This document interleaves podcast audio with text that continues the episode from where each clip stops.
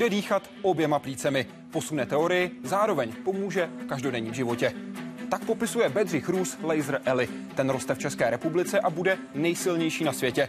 Co konkrétně nám přinese a jak pomáhají lasery v jednotlivých oblastech, třeba v medicíně? Vítejte ve světě vědy a otázek současné společnosti. Začíná Hyde Park civilizace.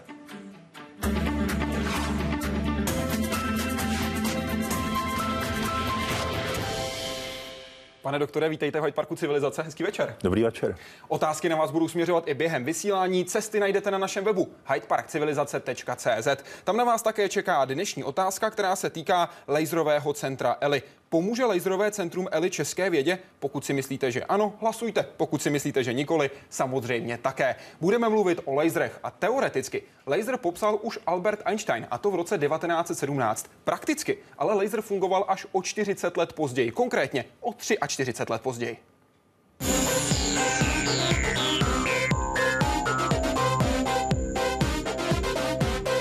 Když si vezmete laserové ukazovátko, tak v podstatě vy s ním někam posvítíte a chcete dostat stejný bod, jako máte na začátku. Takže ten laser má určitou směrovost. Další vlastností je, že každý laser má určitou barvu. Laser, oficiálně kvantový generátor světla. Právě díky svým vlastnostem získal hned po objevení unikátní postavení mezi ostatními světelnými zdroji. Zásadní je, že opravdu ten svazek je směrový. Díky tomu, že vy v podstatě jste schopen do toho svazku dostat tak obrovský výkon, takže dostáváte i vysokou intenzitu toho bodu. Jste schopný řezat materiál, svařovat, upravovat povrchovou úpravu jako kalení. Medicína samozřejmě, kde se používají lasery pro operace očí, zubní operace, kosmetické operace a podobně a potom aplikace ve vědě. Cesta českých vědců za laserovou mezinárodní prestiží začala v Německu. V roce 1997 se jim podařilo získat za jedinou marku gigantický jodový laser Pulse. Bylo to postavené nové laserové centrum, či v této budově sídlí eh, nejvýkonnější laser v České republice a i, v, i ve střední Evropě. Budoucí využití laserů je obrovské a zasahuje do všech oborů. Dva světové projekty se například pokouší pomocí laseru zapálit termojadernou fúzi, vyvolat opačnou reakci, než probíhá v reaktorech jaderných elektráren, tedy sloučit lehčí jádra na těžší. Můžeme si to představit tak, jako kdybychom vzali kapku uh, vodíku a tu potřebovali stlačit na 50 krát hustotu uh, železa například. Eh, tím, že to takto stlačíme, tak donutíme v podstatě vodíkové izotopy, aby se sloučily do helia a při této reakci se nám vlastně uvolňuje spoustu energie. Tuto energii my převedeme na tepelnou energii, tak vlastně můžeme vytvořit eh, fúzní elektrárnu. Elektrická energie by pak už nikdy nebyla pro lidstvo nedostatkové zboží. Na evropském Hypru, sídlícím ve Velké Británii, spolupracují i Češi. Doma ale odborníci nejsou. Zájem i o studium laserových oborů byl relativně malý a hodně lidí odešlo do zahraničí věnovat se laserové fyzice. Čili samozřejmě snažíme se eh, nasát co nejvíce odborníků je možno. Zároveň musíme nabírat i studenty a opravdu si vychovávat už od útlého vědeckého věku laserové specialisty. A budeme je potřebovat. Pro nově vznikající laserová centra chybí minimálně stovka vědců. Light Amplification by Stimulated Emission of Radiation, neboli v překladu optický zdroj elektromagnetického záření. To je laser. Pane doktore, můžete nám, jak napsal jeden divák, laicky kompatibilně vysvětlit, co je to laser? Jak funguje, jaký je ten princip? Tak já si myslím, že laicky kompatibilně už jste slyšeli eh, nějaká vysvětlení v té úvodní reportáži. V podstatě eh, laser je zařízení, eh, dalo by se říci na eh, vytváření eh, obrovského množství fotonů nebo chcete-li paprsků, které se šíří jedním směrem a mají navzájem synchronizované vlastnosti. Je to eh, rozdíl oproti záření, které vyzařuje žárovka nebo tady reflektor ve studiu takový, že v té, v té žárovce nebo v tom reflektoru všechny ty atomy, které vyzařují to, ty, ty, ty fotony nebo ty paprsky, chcete-li, eh, každý si dělá jakoby co chce. Je to takový volný, diskusní klub, taková kavárna, když to, když to ten laser prostě připomíná vojenskou jednotku, vojáky, kteří pochodují prostě synchronizovaným krokem. Ten mechanismus je založen, jak jste tam už zmínili, na objevu Alberta Einsteina z roku 1917, takzvané vybuzené emise neboli stimulované emise. Albert Einstein pomocí velmi jednoduchých vzorců, jako základní středoškolské matematiky, si zkoušel počítat, jak je to vlastně při rovnováze světla a nějaké horké, horké hmoty, laicky by se třeba to mohlo přirovnat eh, k, k, horké, k horké pícce a jaké procesy tam, eh, tam prostě mohou nastávat. A podle těch vzorců, které, říkám, se opírají o středoškolskou matematiku, mu tam prostě něco nesedělo a aby to dostal do souladu, tak tam musel zavést ten efekt toho, že eh, ta částečka, ten atom, když je vybuzen, tak když k němu, když k němu k jeho blízkosti se přiblíží jeden foton, tak eh, ten atom současně vyzáří, eh, vyzáří svůj foton. Kolega, eh, on je to velmi těžké vysvětlit, jak si úplně jednoduše. Kolega říká, že to je asi něco takového, jako když přijíždí se spožením tramvaj do, do zastávky a e, za normálních okolností lidé volně nastupují, volně vystupují a e, prostě na té zastávce, jak na té zastávce, tak v té tramvaji je taková tlačenice, že jak se tam lidi tlačí, tak, e, tak prostě jeden člověk, který, který nastupuje, tak tam současně vezme sebou i, i někoho dalšího a, a, a zase někdo, kdo vystupuje, tak strhne sebou prostě některého dalšího cestujícího. Tak tohle to jako je v takové žertovné metafoře vlastně ten efekt stimulované emise. Čili z praktického hlediska prostě laser je zařízení na, na vytváření zcela mimořádně intenzivních směrových, eh, směrových eh, svazků světla. A co je prostě zajímavé, že lze, je to světlo, lze s ním velmi jednoduše manipulovat, normální čočkou ho soustředovat a lze zkracovat jeho pulzy, prostě je, je tam obrovská flexibilita a tím vlastně jsou dány předpoklady jeho využití. Pojďme na samotnou technologii. Petr Plesitý se ptá, jak se rozvinuly laserové technologie od roku 1960 k dnešku a kam se bude orientovat výzkum laserových technologií do budoucna? Co vše ještě o laseru nevíme či neuvíme a vědět či umět bychom chtěli? No tak laserové technologie od toho roku 1960, od května, kdy vlastně první, první laser, eh, kdy byl zprovozněn, bylo ukázáno, že laser lze zkonstruovat, tak prodělali obrovský pokrok eh, eh, a to jednak v tom, že Eh, ty lasery jsou dnes, já teď z hlavy nevím číslo, ale prostě milionkrát, eh, milionkrát, mohou být milionkrát intenzivnější, mohou pokrývat spektrum od eh, vlastně rentgenové oblasti až po infračervenou oblast, to znamená všechny různé vlnové délky. Ve viditelném oboru na tom vlastně jsou založeny ty, ty, ty převratné, krásné některé projekční techniky, že máte červenou modrou a zelenou, eh, eh, lze vytvářet velice krátké eh, světelné impulzy, to až pravděpodobně, jak uslyšíme, uslyšíme v některé další reportáži, femtosekundy. Ta femtosekunda, to je hm, pro diváky 10 minus 15 sekundy. Je to, je to, když letí světlo, tak je to délka, která, která odpovídá třem desetinám tisíciny milimetru. Je to prostě, je to prostě neuvěřitelně krátká vzdálenost a díky tomu, že umíme generovat takto krátké pulzy, tak eh, otevíráme novou oblast jejich využití. Je to něco takového, jako eh, kdybyste vzali televizi roku 1960 a byl to fotoaparát z přelomu století, kdy prostě se použili desky šelakové a ten fotograf si musel přes hlavu natáhnout ten, eh, tu, tu, tu, černou, tu černou plachtu a ten, ta, ten dotyčný fotograf musel chvilku vydržet. Oproti dnešním fotoaparátům nemůžete sejmout snímek o trvání tisíciny sekundy a prostě vyfotografujete úplně, úplně jiné věci věci než tehdy. Čili ten pokrok je obrovský, co nevíme. A co bychom vědět chtěli? Eh, chtěli bychom, chtěli bychom samozřejmě to, aby jsme do co nejmenších eh, rozměrů eh, vtěsnali co nejvíce zajímavých vlastností. Na tom, na vývoji takovýchto laserů se dnes pracuje. A Jaká vlastnost určitě... třeba teď chybí? No tak chybí, chybí například to, aby se velmi jednoduše v nějakém zařízení, které má malé rozměry, dali vytvářet různé barvy, protože to by se velice hodilo pro různé aplikace.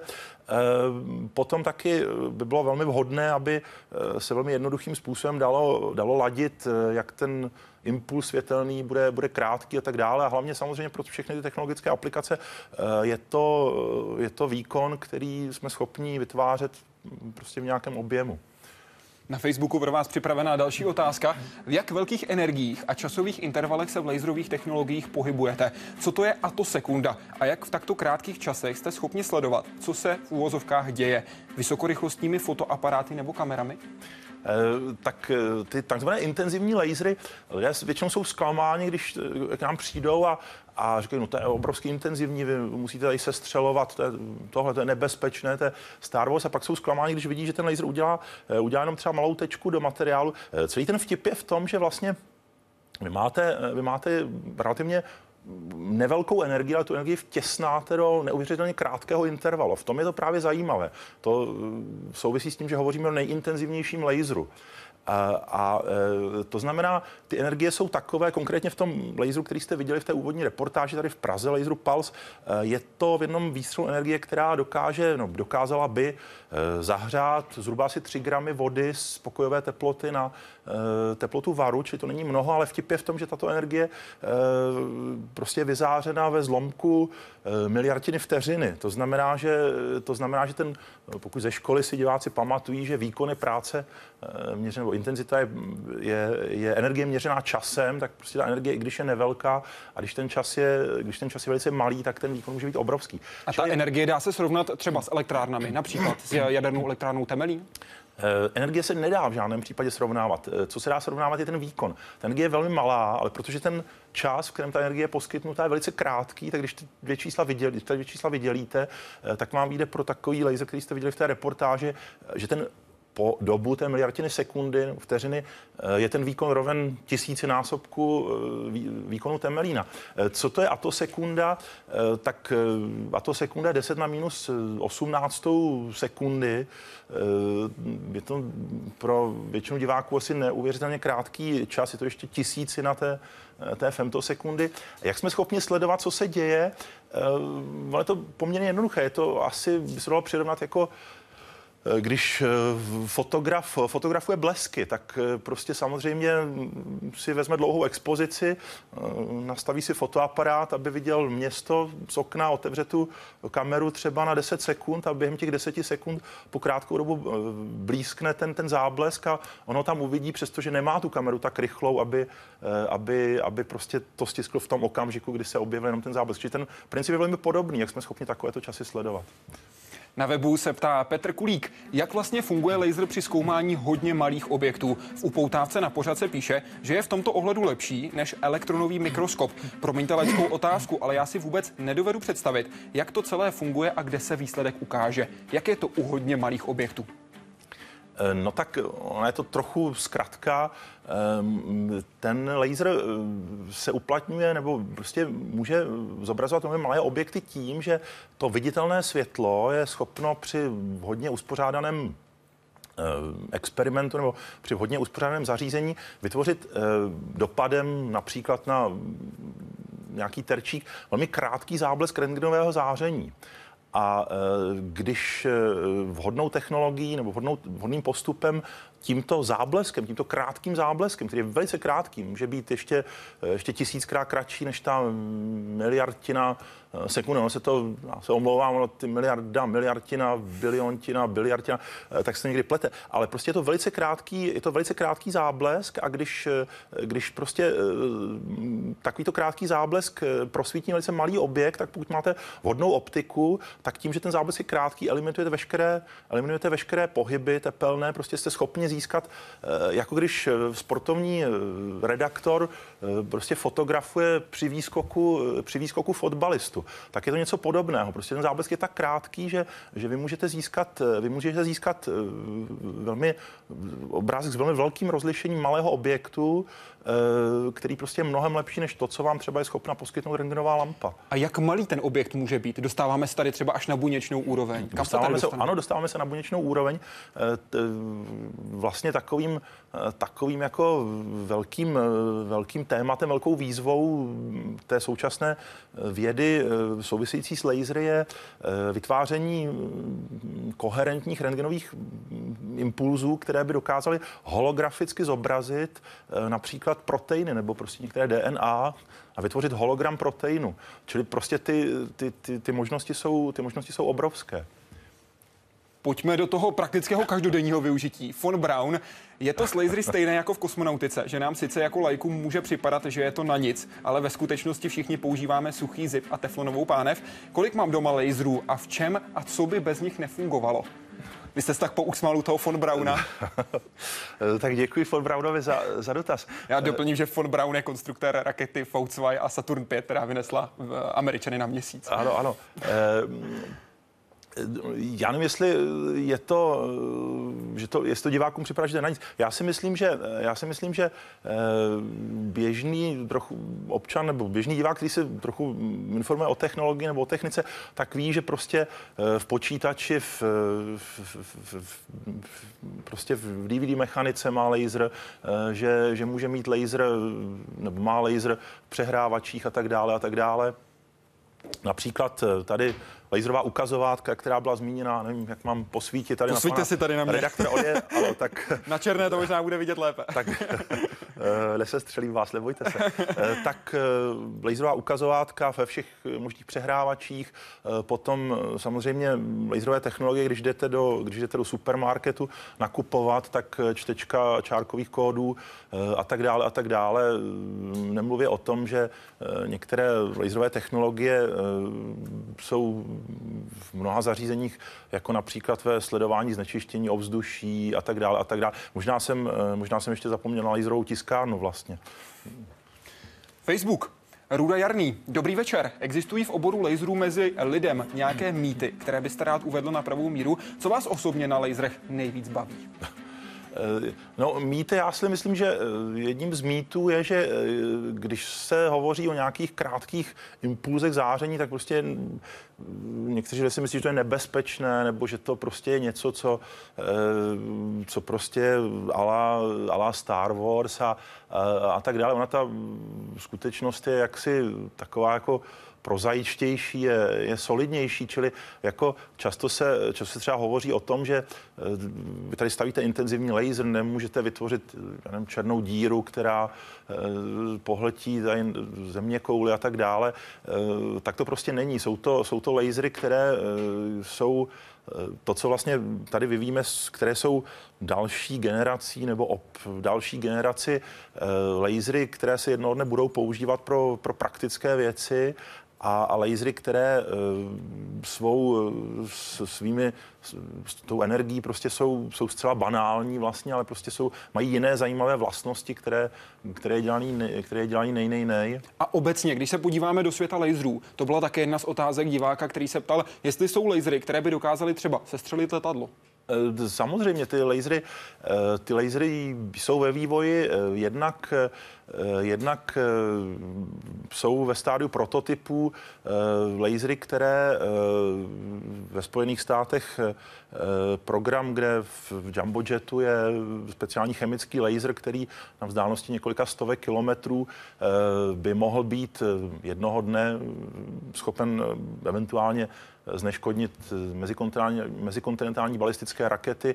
Tohle se zkouší, já myslím, že americká armáda má na na Humvee má na tom, na tom takovém tom větším jeepu, eh, že má, eh, že má na střeše takové, eh, takové laserové zařízení, které na dálku několika desítek, možná stovek metrů je schopna třeba propálit granát a takhle na dálku vlastně velmi účinně a bezpečně provádět pyrotechnická zneškodnění munice a snad dokonce se to používá v Afghánistánu. Čili tyhle, ty, tyhle ty projekty, projekty existují, nehledě samozřejmě na ten projekt těch hvězdných válek, který jako takový byl ukončen, nicméně ty technologie se vyvíjejí samozřejmě dál. To narážíte na, Rogan, na Ronalda Regana? To už je přece jenom trošku zpátky. Nebo se vymýšlí něco podobného, jako byly tehdy hvězdné války, jak byl tedy kritiky. Samozřejmě ten... ten... Překřtěn jeho, jeho program. No, no, prý to vzniklo tak, že když on měl prezidentskou kampaň, tak přijel do toho centra toho NORAD, toho amerického, eh, severoamerického centra pro kontrolu vzdušného vesmírného prostoru, tam někde v Chain Mountains a byl tam ohromen obrazovky a všechno byli schopni sledovat na, na metr a on se jich ptal, a co se stane, když tam poletí nějaká raketa, můžete něco dělat, mi řekli nic. Eh, tak údajně jako z toho byl, z toho byl šokován a eh, potom hovořil s, s věci, jestli by se něco dalo dělat a eh, ty technologie se začaly vyvíjet, tak na základě toho vlastně vznikla ta takzvaná strategická obraná iniciativa. Ta, jejímž, jejímž jedním ze základních kamenů byl rentgenový laser, který by vyzařoval velmi úzký paprsek, velmi intenzivní, který by byl který by byl nadál, byl, byl umístěn ve vesmíru a byl by schopen na dálku eventuálně zneškodnit prostě ty sovětské mezikontinentální rakety, které by letěly směrem na Spojené státy. A dneska je to živý? Eh, živý dneska tento projekt, ten projekt. projekt byl jako takový, byl ukončen eh, já si myslím, v roce 1993 a e, samozřejmě zkoumají se technologie, které jsou jaksi, e, abych tak řekl, jako míru milovnější a které se hlavně jsou zaměřeny na nikoli teď na to, že by, že by jako vlastně někdo omylem z těch supervelmocí stiskl, stiskl knoflík a, a, a vlastně jako není to na to, aby ten systém byl schopen zabránit jako nechtěnému vypuknutí třetí světové války, ale jsou to systémy, které prostě by měly asistovat na lokálních bojištích, kdyby prostě nějaká teroristická organizace se zmocnila rakety, aby prostě už jsme měli systémy, které jsou si s tím schopny poradit. To se samozřejmě vyvíjí uh, v řadě zemí, je to většinou pochopitelně tajné, a, ale vyvíjí se to. Pojďme zpátky k té poslední části Rudy Jarného. Co vás osobně na laserech nejvíc baví? Eh, no to, je, to je zajímavá otázka, co mě na lídrech nejvíc baví. Eh, tak eh, já si myslím, že to je zajímavé téma, které má prostě přesah do, něk, do mnoha oborů a, a, a není to téma akademické a Praktická nevím, jak na to Ekolog, dají se lasery nějak využít i pro jaderné palivo, že by se laserem zneškodnilo a nezářilo by dále, když už ho nepotřebujeme? No to je zajímavá otázka, protože vlastně paradoxně eh, ten problém, který, eh, který existuje eh, v povědomí prostě lidí nebo prostě v povědomí, v povědomí o jaderné energetice, že to vyhořelé palivo prostě je takového charakteru, že se musí uložit někam na desítky nebo dejme tomu stovky tisíc let, aby, aby prostě to palivo vyhořelo v úvozovkách, aby se, roz, aby se rozpadlo na izotopy, eh, které nepředstavují, eh, nepředstavují mm, nějaké riziko, tak eh, tohle je kontroverzní téma úložiště jaderného odpadu. Nicméně prostě technologie existují, že kdybychom na takto vyhořelé jaderné palivo například soustředili svazek dobře vyladěných protonů nebo dobře vyladěných některých nabitých částic, tak jsme schopni ty, eh, ty některé dlouhožijící izotopy rozštěpit na izotopy, jejichž, eh, jejich poločas rozpadu je, eh, je, jsou řádově třeba desítky let, čili ten problém by se téměř vyřešil. Problém je, že, by, že, že ty technologie, jak, jak prostě vyrobit tyto, tyto zneškodňující svazky, by prostě představily obrovský, obrovské sumy do, do výzkumu a, a bylo by to nepředstavitelně drahé. Eh, ty lasery nabízejí možnost eh, toto možná jeden den eh, vytvářet poměrně kompaktně a poměrně levně, protože lasery se dají použít na to, aby jsme vytvářeli velmi dobře vyladěné svazky třeba protonů nebo nebo svazky elementárních částic, které by na to byly využitelné. Vy jste k tomuto tématu už v roce 2009 zmiňoval projekt LIFE ze Spojených států, kdy jste říkal, že během 10 až 15 let by takovýto reaktor mohl dnes neužitečné palivo kompletně spálit a přeměnit na neradioaktivní odpad. Jak je na tom tenhle projekt? Případně nahradil ho nějaký další? Ten projekt se vyvíjí, ten projekt běží. Je to velice zajímavé, velice zajímavé schéma. Je to projekt, který je založen na eh, termojaderné fúzi, která je eh, vytvářena eh, velmi výkonnými lasery, tam v té úvodní reportáži to zaznělo. Na tom projektu se velmi intenzivně pracuje jednak ve Spojených státech, jednak částečně v Evropě. Kdyby se skutečně povedlo tu termojadernou fúzi zapálit pomocí laseru, tak ty produkty té termojaderné fúze by eh, konkrétně neutrony by byly využity na to, aby štěpily vyhořelé jaderné palivo, které by tvořilo obal té komory nebo obal toho fúzního reaktoru, eh, čímž eh, by se vytvářela tepelná energie dodatečná a to, to vyhořelé palivo by se trošku zjednodušeně řečeno tak to měnilo z těch, eh, z těch, nebo je, složení tohoto paliva by se měnilo z těch dlouhožijících izotopů na izotopy kratšej žijící a vlastně byly to dvě mouchy, dvě mouchy jednou ranou. Či tohleto schéma je velice zajímavé a pokud se skutečně podaří tu fúzi uskutečnit, tak já si myslím, že na něj dojde jednoho dne řada. Věříte mu? Věřím mu. Facebook. Petr Pavlíček, v jakých medicínských oborech se laser již využívá a v jakých třeba ne, ale je tam perspektivní? Jaká hrozí nebezpečí nebo komplikace při využití laserů v medicíně? Je ošetření laserem obecně šetrnější? ošetření laserem je obecně velmi šetrnější. Lasery se využívají v řadě medicínských oborů, v dermatologii, v, v chirurgii, v, v oftalmologii, v oční chirurgii a tak dále. To spektrum je velice široké. A když se podíváme na to, co třeba teď ještě chybí, ale vy to vidíte jako perspektivní, jaký obor by se třeba mohl v budoucnu chytit ve využívání laserů?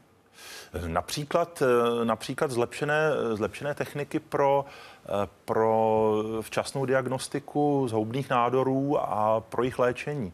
Tam je obrovský potenciál a pokud se podaří vyvinout ty, ty, ty techniky tak, jak teoreticky jsou při vypočtené nebo tak, jak jsou teoreticky naplánované, tak to bude znamenat mm, jako malou revoluci v medicíně určitě. Pojďme se do té medicíny podívat podrobněji, protože teď jsme ve spojení s primářem Pavlem Stodůlkou, mužem, který je očním chirurgem. Dobrý večer.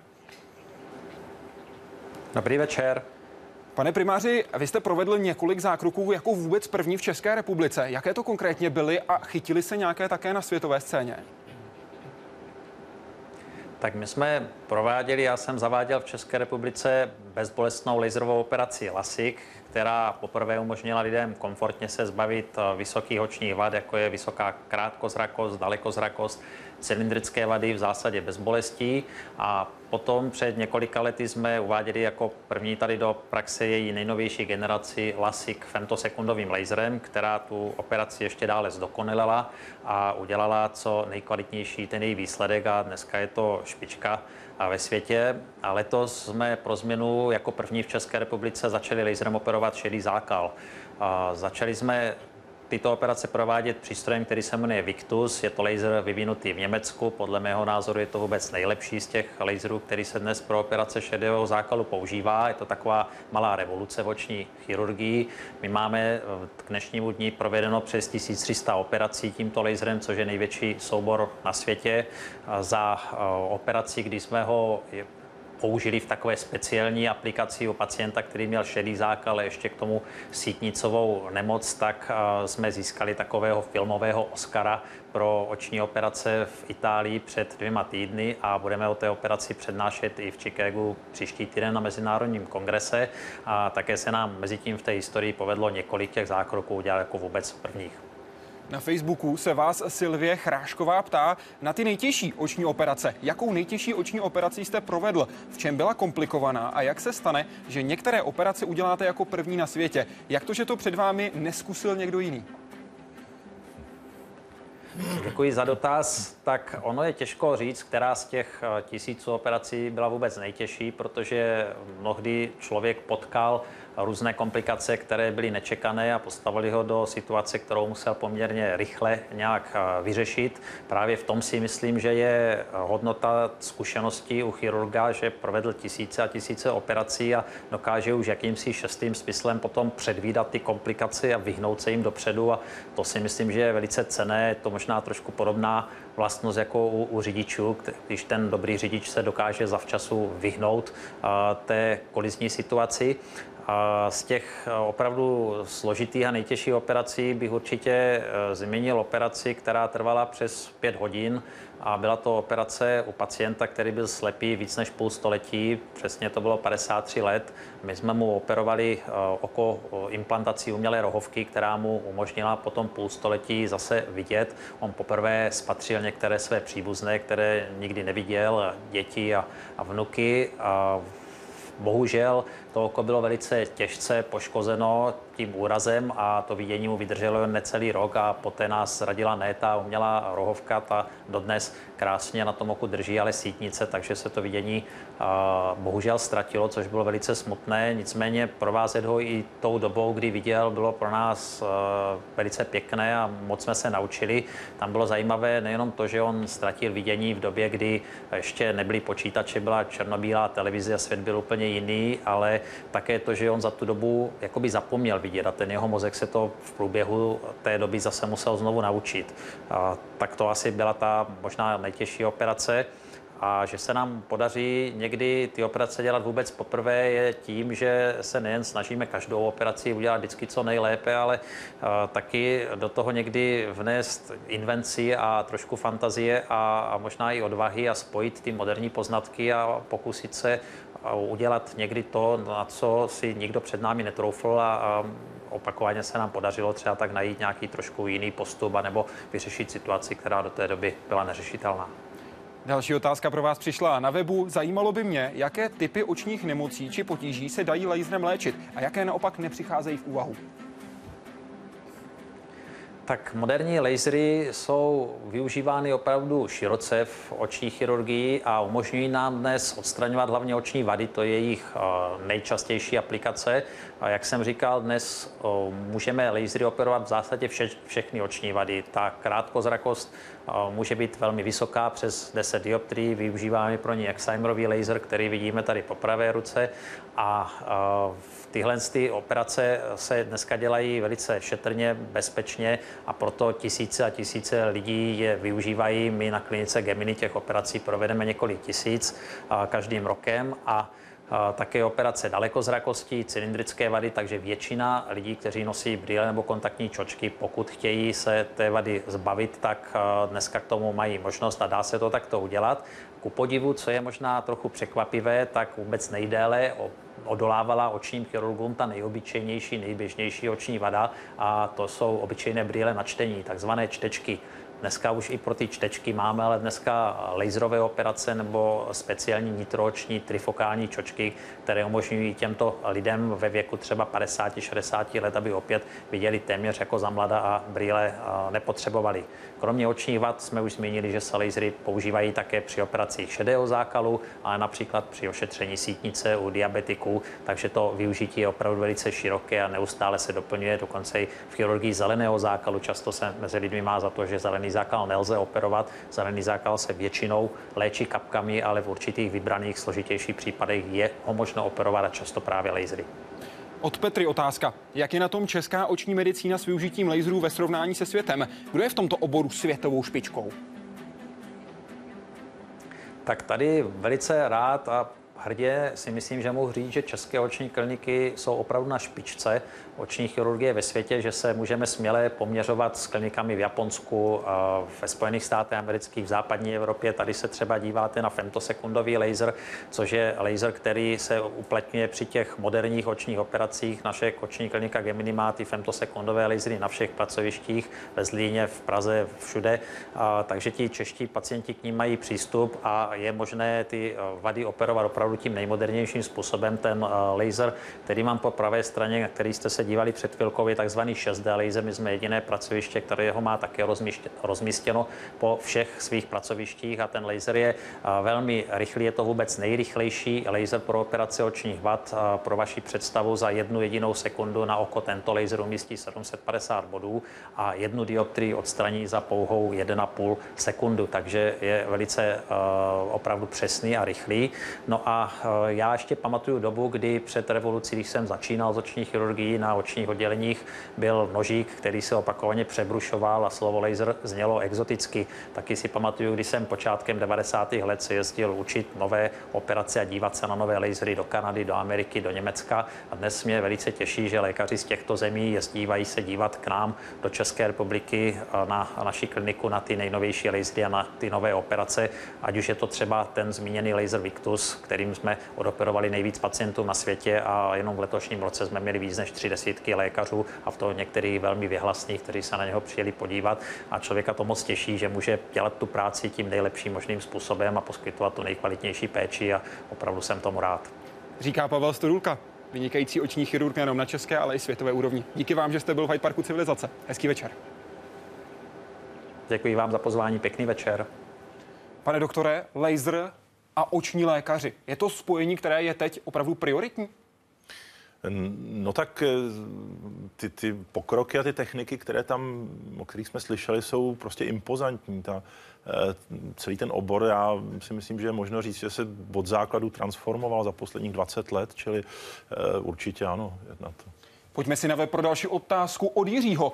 Jaký je v současnosti nejvýkonnější laser na světě? Kde je a na co se používá?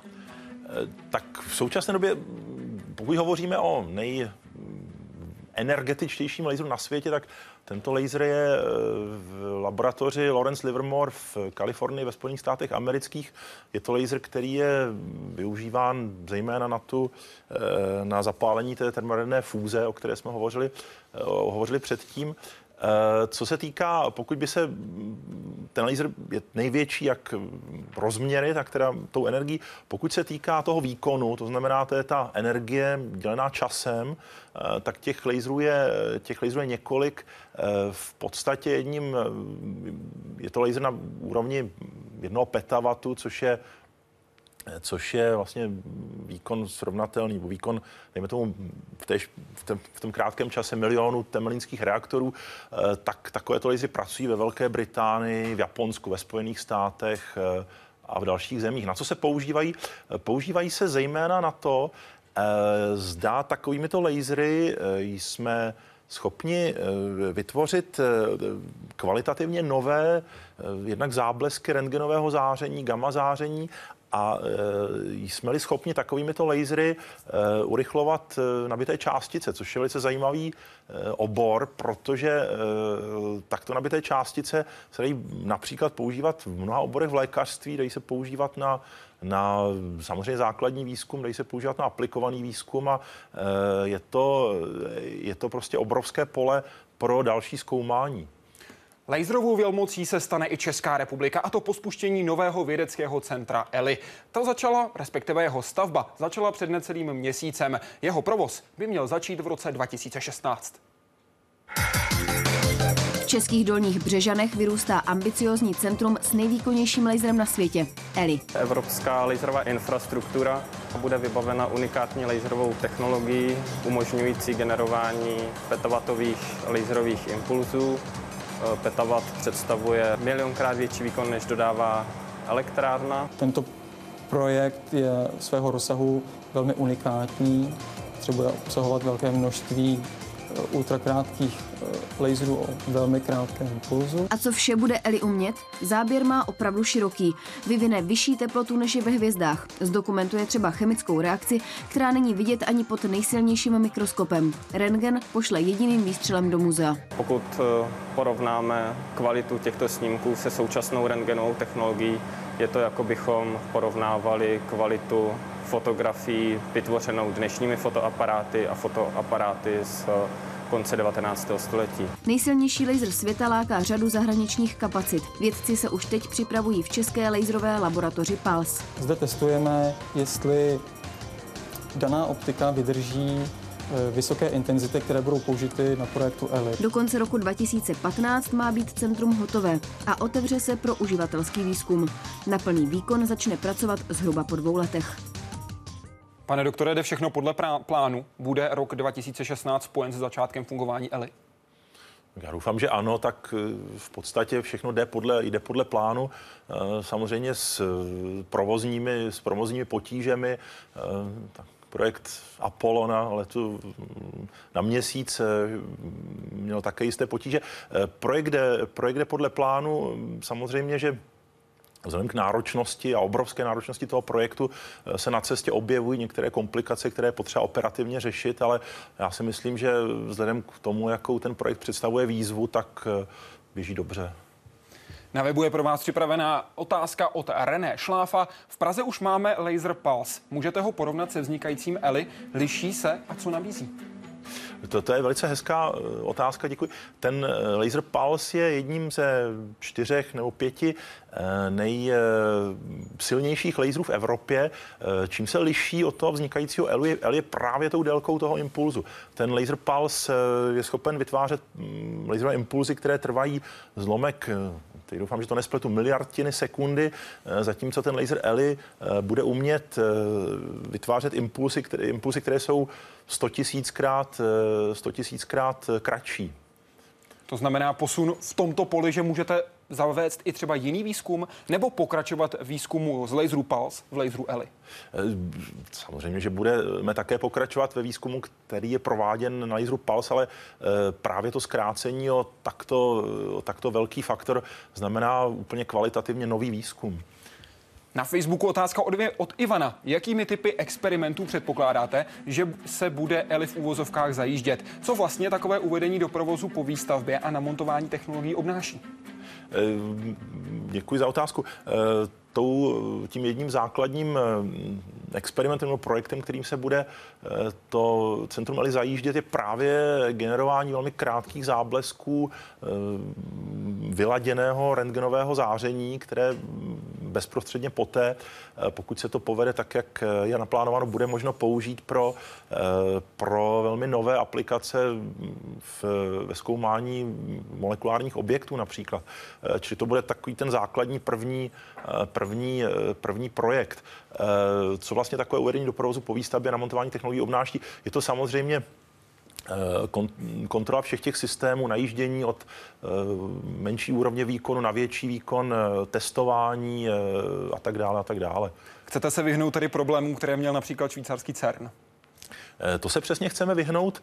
Eh, přestože švýcarský cen je impozantní, tak eh, někteří kritici, já nejsem v tom oboru specialista, ono je velmi jednoduché a laciné kritizovat. Bylo to, že prostě velmi brzy jako najel na úroveň, která byla impozantní, byla, byla vynikající pro, pro publicitu toho projektu, ale prostě ukázalo se, že tam je nějaká mm, technická vada, která kdyby se najíždělo pomaleji, tak se třeba objevila dříve a to spoždění eh, pak nemuselo být eh, rok. My se tomu chceme vyhnout, tak chceme opatrně najíždět ze zvyšování výkonu těch laserů tak, aby se něco podobného nestalo. Na Twitteru se ptá Josef Vyskočil. Bude se Centrum ELI nějak podílet i na výzkumu termojaderné fúze? Jak moc je laser v tomto perspektivní? Ta první část je pro nás relevantní, druhou jsme částečně odpověděli. Já doufám, že se bude podílet na výzkumu termojaderné fúze. Každopádně je tak naprojektován ten laser. Eh, je tam jedna z klíčových technologií, která je srdcem tohoto projektu ELI, eh, jsou právě nejmodernější lasery, eh, které budou přesně podobné těm, kterým, který, které se budou používat při výzkumu termojaderné fúze. Takže doufáme, že to Centrum ELI bude mm, takovým vlastně partnerským pracovištěm té termorenné fúze, mimo jiné, pochopitelně. To bude přímo váš obor, jestli se nepletu. Tak a mně by se to velmi líbilo, až eh, budu kmet s vousy na tomto oboru se nějak podílet. Pojďme se podívat na to, kdo bude pracovat v ELI. Ptá se na to Michal Horák. Přijedou do Česka kvůli tomu i světové kapacity přes lasery? A jak je to s vychováváním vlastních laserových vědců? Máte dost kvalifikovaných zájemců o práci na ELI? To je velmi široká otázka. Eh, co se myslí eh, tím, těmi světovými kapacitami? Možná to vezmeme postupně. Kdo bude pracovat v ELI? Kolik to bude lidí? Eh, je tam, v ELI bude pracovat zhruba asi 300 lidí. Z toho vědců? Z toho vědců, nebo dejme tomu, ono to slovo vědec něčemu, že nepatřičné v tom smyslu, že to vlastně budou vědečtí, částečně vědečtí inženýři. Bude tam asi 150 takovýchto, jako, takovýchto specialistů od fyziků přes fyzikální inženýry až, přes, až po čisté inženýry. Ehm, ehm, ty světové, světové kapacity. kapacity uh, ona je, my doufáme, že světové kapacity ve smyslu třeba nositelů Nobelových cen a tak dále, se v tom centru také objeví. Já si myslím, že nejdůležitější je získat velmi Eh, velmi solidní tým eh, lidí, kteří eh, mají vědeckého, inženýrského ducha, jsou schopni to centrum vybudovat, mají nějakou, nějakou schopnost organizovat ty věci a tak dále. Čili já bych neřekl, že jako prvotním cílem je pouze mít tady nositele Nobelových cen. To samo o sobě takovéto centrum samozřejmě nepostaví, když pochopitelně ten věhlas by zvětšil. S vychováváním vlastních laserových vědců snažíme se s, ve spolupráci s některými univerzitami, ta spolupráce eh, jde dobře. Eh, velmi dobrá věc, která mě teda osobně potěšila, že když máte zajímavý projekt, tak, eh, tak se do něj hlásí velmi šikovní, velmi chytří vysokoškoláci a mladí lidé. Prostě není to tak, že všichni by chtěli studovat ekonomii a, a práva a tak dále. Prostě jako atraktivní inženýrské projekty přitahují chytré lidi. To je, myslím, nej, jedno z nejhezčích poznání zatím toho projektu na Facebooku. Kolik bude Eli stát a kdo to zaplatí? Eh, tak eh, Eli bude stát eh, necelých 7 miliard korun. Zaplatí to, zaplatí to částečně Evropská unie, částečně, částečně český, český rozpočet. Ta, ty evropské náklady nebo ten evropský vklad je 85% a 15% těch nákladů jde z, z českých zdrojů. To je zhruba jedna miliarda. Asi tak. Na webu pro vás otázka připravená od Antonína Hustolesa. Bude-li Eli mít nejvýkonnější laser na světě, předpokládám, že bude velký zájem o jeho využití pro všemožné experimenty. Kdo a podle jakých pravidel bude vybírat experimenty vhodné pro tento laser? Pojede se non-stop? Možná se pojede non-stop, abych začal od konce. Určitě, a my doufáme, že když to dopadne tak, jak je to naplánováno, že ten velký zájem eh, skutečně bude. Eh, v tomhle eh, směru má Evropa velmi rozsáhlé zkušenosti, že velmi špičkové výzkumné zařízení, velmi špičková výzkumná zařízení nabízejí podle, podle poměrně vypracovaného a odzkoušeného schématu experimentální kapacity pro špičkové týmy z, z Evropy, ze Spojených států, z Japonska a tak dále.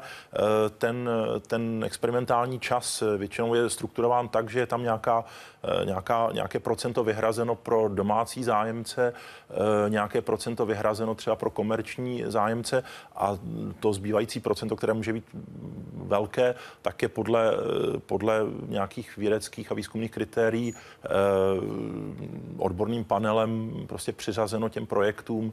Tohleto procentuální rozdělení už je jasné, nebo ještě ne? To procentuální, to procentuální rozdělení eh, předpokládané je jasné. A jaké je tedy? Nastíňte nám ho, prosím.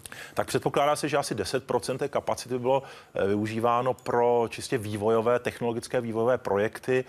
Eh, dejme tomu eh, 40 až 50% té kapacity pro, pro české subjekty, no pro subjekty, které budou přímo financovat ten provoz a e, ta, to zbývající, dejme tomu 40-50%, e, ta zbývající část pro, e, pro mezinárodní projekty a bylo by to přiřazováno způsobem, který je zaveden prostě v Evropě pro velká výzkumná zařízení, jako je CERN, jako jsou prostě lasery, urychlovače a podobně. Vy jste řekl, budu citovat, budeme spolupracovat se všemi důvěryhodnými vědci a badateli z rozumných zemí. Co to znamená? Jak se vybírají? Tak to já nevím, kde jsem to... To bylo ve studiích ČT24. Eh, aha. Eh, no tak eh, samozřejmě to bylo míněno, to bylo míněno tak, že pochopitelně protože tam jsou některé technologie, které jsou, eh, které prostě jsou špičkové, jsou strategické a tak dále, tak eh, prostě některé země, já to nechci nějak rozvádět, eh, by patrně nebyly, nebyly připuštěny prostě k takovýmto výzkumům, ale těmi rozumnými zeměmi se rozumí celá Evropa, Spojené státy americké, Kanada, Japonsko a tak dále a tak dále, čili to byla možná nadsázka tohleto. Pojďme se podívat eh, do světa, kde se lidé snaží ovládnout výboj plazmatu. Pojďme se podívat do bleskové laboratoře.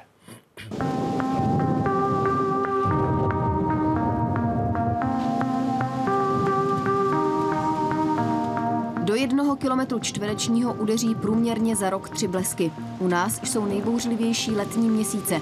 V červenci roztrhne zářivý výboj oblohu až 150 tisíckrát, zatímco v lednu se zablízká maximálně 50krát. Venkovní vedení jsou vystavena působením blesku.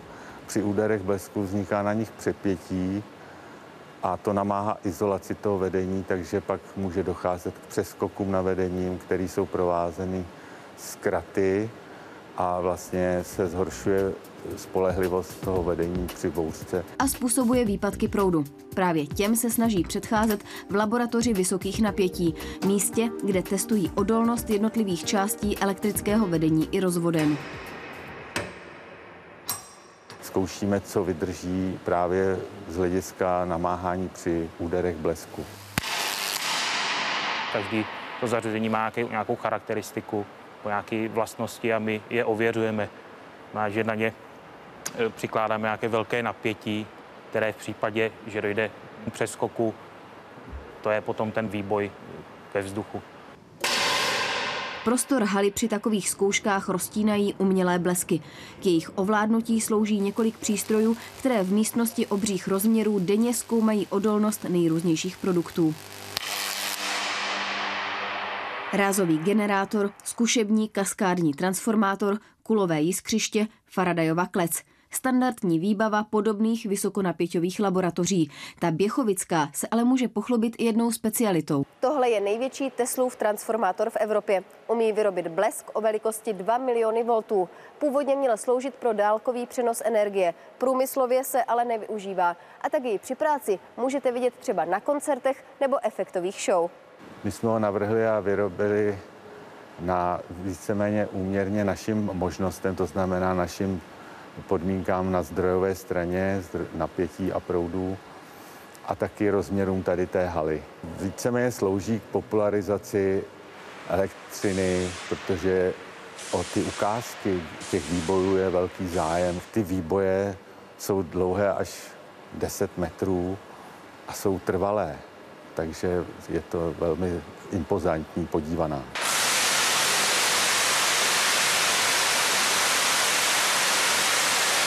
Větší umělé blesky v Evropě nenajdete. Českou laboratoř nevyužívají jen domácí firmy. 80% klientely tvoří cizinci. Takže třeba izolátory otestované v Praze chrání vedení i ve Spojených státech nebo Jižní Africe. Veronika Kvaková, Česká televize. Chtěl byste chytit blesk? Ale tak ano, tak pokud bych byl chráněn v nějaké vodivé kleci, tak ano. Hollywood se vás na webu ptá, jaký je váš nejoblíbenější laser ve filmu a ve skutečnosti? Ve filmu, no tak eh, ve filmu, tak, tak to jsou asi ty, ty, ty hvězdné války, eh, jak tam šermují těmi laserovými meči, teď si nevybavuju honem něco, eh, něco, něco jiného. Ve skutečnosti ve skutečnosti asi nejvíce legrace se dá tady zažít s takovými laserovými ukazovátky. Samozřejmě ne, ve skutečnosti jsou to ty, ty krátkopulzní lasery, které pomocí nich se dají vytvářet velmi zajímavé věci. Hrají si i skuteční věci právě s takovými malými lasery? Hrají si s malými lasery, hrají si i s většími lasery. tak ono je to zajímavé v tom, že to je na pomezí prostě Eh, inženýrství a, a vědy, je to, je to prostě je to obor, který zahrnuje, eh, který prostě překrývá řadu, řadu témat a tím je prostě to takové plné života možná někdy. Jdeme do vašeho oboru, koukám. Luke Skywalker, na jakém principu funguje světelný meč? Je to laser nebo spíš fúze, nebo snad štěpení jader a z něj vycházící červer, čer, pardon, čerenkovovo záření? To je záření, které je zpěto zase s jadernými elektrárnami. To je zajímavá otázka. E, nevím, na jakém principu funguje světelný meč. E, kdybych to věděl, tak eh, to, to by bylo velmi zajímavé. Zkusil bys toho vyvinout? No, nevěděl bych, nevěděl bych úplně jak, eh, protože když bychom pomenuli některé eh, vele exotické, eh, vele exotické možnosti, tak přiznám se, že mechanismus tak, aby se, když se skříží dva paprsky, aby, aby to byl stejný efekt, jako když se skříží dva meče, tak to neznám tedy. My jsme dneska položili jednu otázku také našim divákům na to konkrétně našem webu hydeparkcivilizace.cz. Pomůže laserové centrum Eli české vědě? 95% diváků si myslí, že ano, 5% že nikoli. To je dobrý výsledek pro Eli. Ano, děkuji. Já jsem sám překvapen. Přál bych to, přál bych to některým politikům, takové to skóre. Má ho tady málo kdo. Má ho tady určitě málo kdo. Doufejme, že se čeští diváci nebudou mílit a Eli skutečně pomůže. Držíme palce, ať se vám dobře daří. Díky moc za návštěvu, pane doktore. Hezký Děkuji večer. za pozvání. Hezký večer vám i divákům. A hezký večer vám budeme přát i za týden. Ještě předtím tady ale budete moci pokládat otázky profesoru Miroslavu Bártovi, egyptologovi, muži, který ale píše mimo jiné o pádech civilizací. Tak za týden. Teď hezký večer.